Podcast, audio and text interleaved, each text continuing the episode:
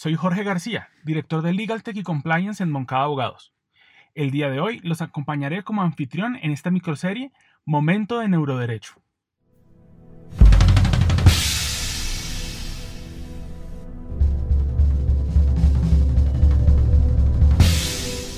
El profesor Cesareo Rocha, uno de los únicos autores publicados en el país con su libro Derecho y Neurociencias, trae a colación el posthumanismo como un siguiente paso en el avance humano y la necesidad de establecer y fortalecer herramientas para la bioética y neuroética. Él toma en cuenta el concepto del homo deus y las tecnoreligiones, el dataísmo y el tecnohumanismo como un nuevo paso en la evolución humana, cimentada en las neurociencias e inteligencia artificial. Esta evolución forzada debe tener frenos y barreras que deberán estar determinadas por la neuroética.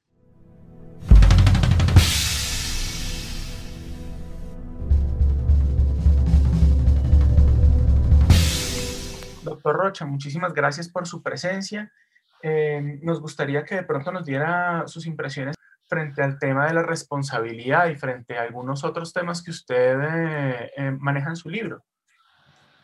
Sí, muchas gracias, le agradezco mucho. Yo comienzo por manifestar el agradecimiento por la invitación de que se me ha hecho para participar en este diálogo amable e importante para el momento histórico que está viviendo la humanidad. Eh, me parece muy importante sobre la necesidad de buscar un marco ético jurídico que donde se puedan hacer de, con mucha tranquilidad y respeto y racionalismo los juicios humanos, donde se pueda buscar un derecho a la a la, eh, el respeto y al perfeccionamiento del cerebro, así como también eh, eh, ver de qué manera se puede hablar con tranquilidad, pensando en el futuro y en cosas prácticas, en la bioética, en la bioneurología y en las biociencias jurídicas. Entonces, me parece que hay que buscar cómo se puede prevenir también la relación hombre-máquina y lo que se está hablando del poshumanismo. Eh, lo que se puede hablar del ataque a la privacidad, lo que se puede hablar de la inteligencia artificial, lo, que se puede hablar también de la importancia de los neuroderechos, el avance de los algoritmos sobre la preservación de los datos personales, la necesidad de proteger el habeas data, el habeas corpus y, tener eh, eh, un, estatuto sobre los derechos privados y sobre la bioética y, las neurociencias. Eh, eh, creo que ese es un ángulo fundamental. Eh, mi libro, que lo tengo acá,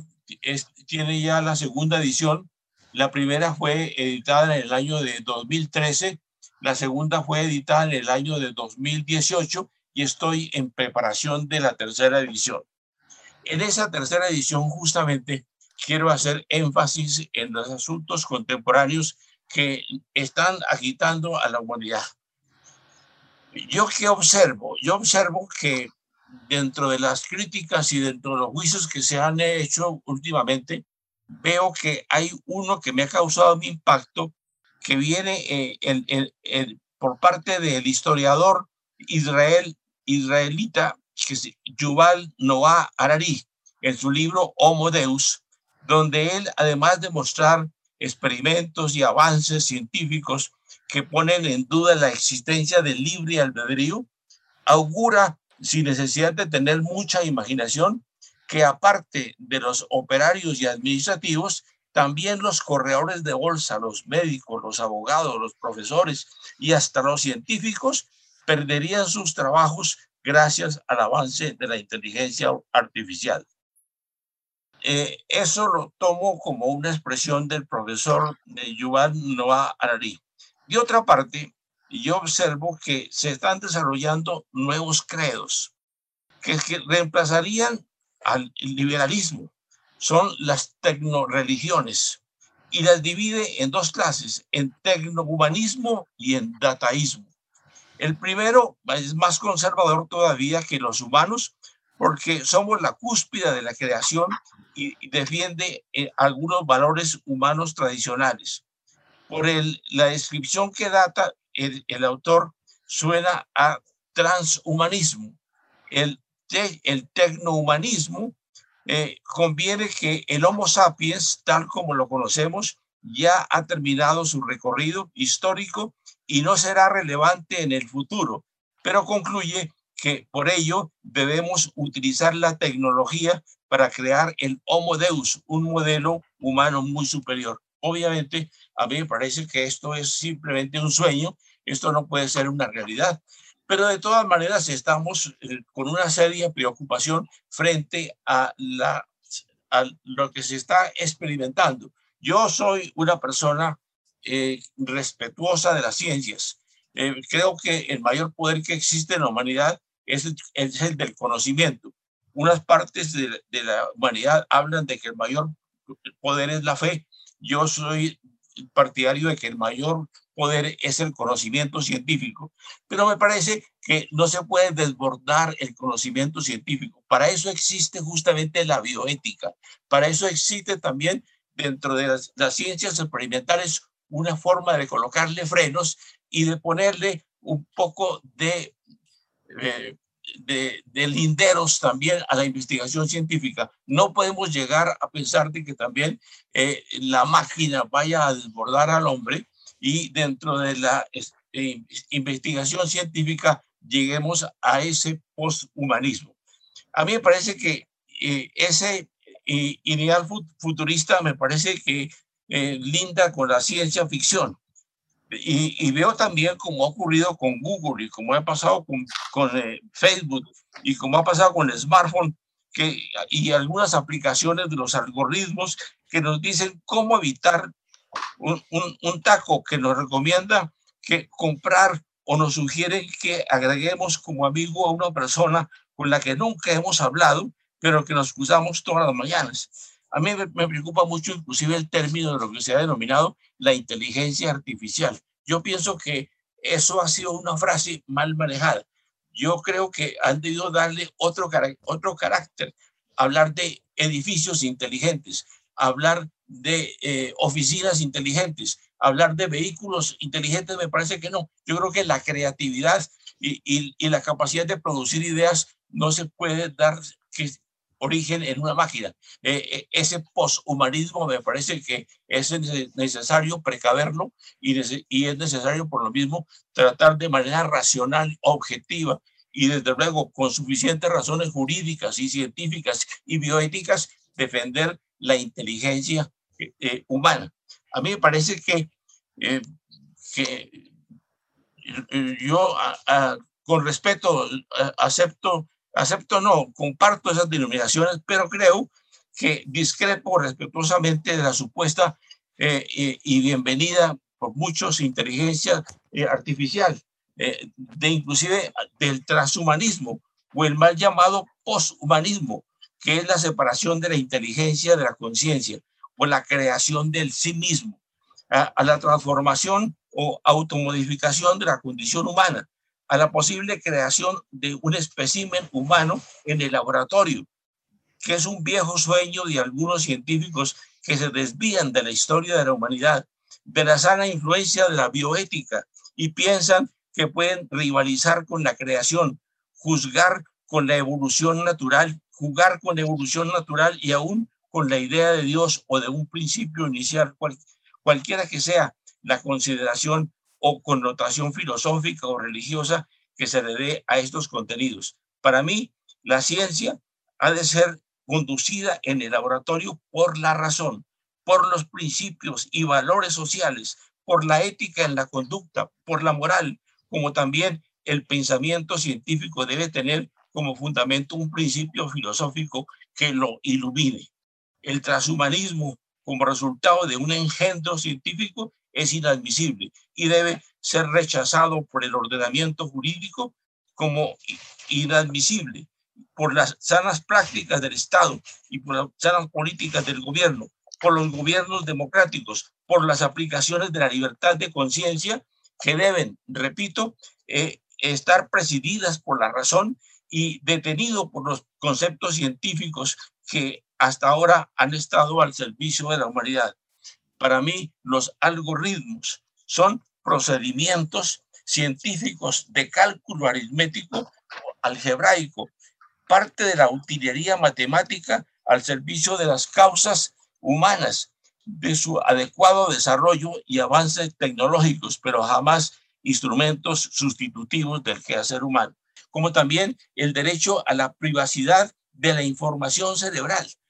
para poder regular un, dispositivo que pueda también eh, venir a atentar contra la, mente o contra los datos que se encuentran dentro de la mente y, y también el derecho a la integridad, esa integridad mm, mm, mm, eh, mental que también puede impedir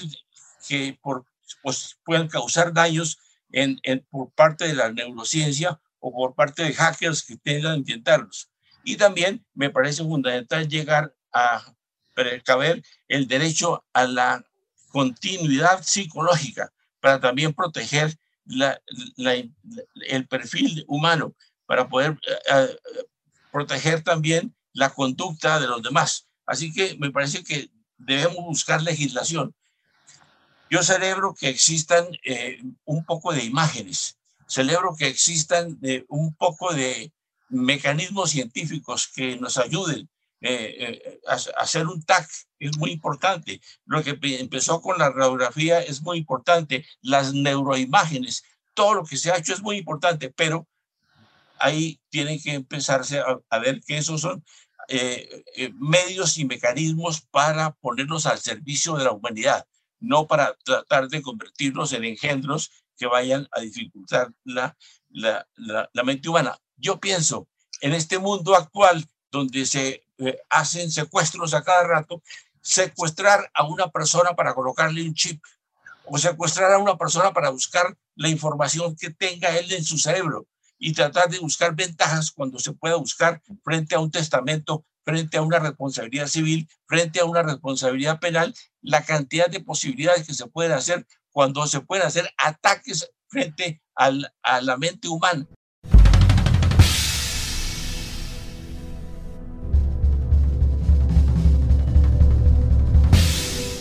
Tenemos tiempo para una última pregunta al profesor Rocha, em, y es cómo logramos establecer un marco ético ante el rápido avance de la tecnología.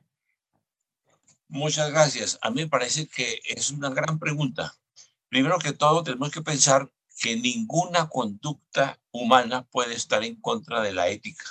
No podemos nosotros permitir de ninguna manera, y justamente uno de los grandes dramas contemporáneos es eso, que la conducta humana se ha vuelto muy,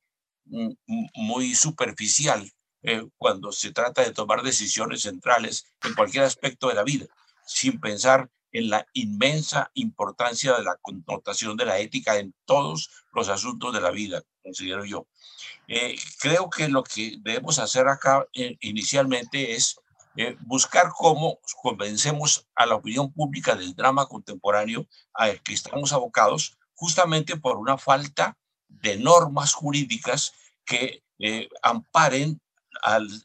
al cerebro humano, a la mente humana, a la conducta humana de las diferentes vicisitudes que nos están dando las diferentes experiencias tecnológicas contemporáneas. Y, sin que vayamos a desconocer la importancia de las tecnologías, ni me faltaba, tenemos que tener en cuenta de que ellos han avanzado un poco más que que, la norma jurídica. Las neurociencias han venido avanzando mucho más que el derecho, para decirlo claramente. Eh, yo creo que la bioética está a la par, a la par igualmente eh, expectante y alarmada, pero también buscando cómo se protege eh, el concepto filosófico y el concepto ético en todos los momentos de la vida. Así que entonces yo creo, creo, considero que lo que hay que hacer es un gran debate nacional también primero para que se observe la necesidad de preservar la, intimidad, preservar el, yo, preservar lo que criticaba el profesor Rodolfo Ginás, uno de los grandes cerebros colombianos, cuando hablaba de el yo o el mito del yo. Eh, somos nuestro cerebro, decía él, eh, eh, evidentemente en gran parte lo somos, pero pues obviamente no es eso únicamente, también está el mundo de la emoción y la inteligencia emocional también tiene una cosa muy importante que hacer. Entonces, pues me parece que eh, eh, luego de eso convencer a los estamentos legislativos en la necesidad de eh, ahondar en este criterio, avanzar en el ámbito de las universidades también para que este tema se pueda convertir en un tema de obligada difusión y de búsqueda de fórmulas universitarias también para que luego podamos contar nosotros con el marco normativo que sea el que vaya a conducir eh, evidentemente las investigaciones científicas del avance de la neurología, de las neurociencias y de todos los aspectos también que tienen que ver con la psiquis y con las enfermedades neuronales que pueden afectar y, llevarnos al, plano de la imputabilidad o de la imputabilidad. Creo que eso es importante y defender eh, eh, el, el, ente humano por encima de todas las cosas sin ofender el avance de la investigación contemporánea, porque de todos modos la inteligencia artificial no puede ser superior a la inteligencia humana. Muchas gracias por habernos escuchado. Si les gustan los temas de neuroderecho, los invitamos a seguir esta microserie Momento de Neuroderecho, donde tendremos otros invitados, expertos sobre el tema, y síganos en nuestras plataformas y redes sociales. Hasta la próxima.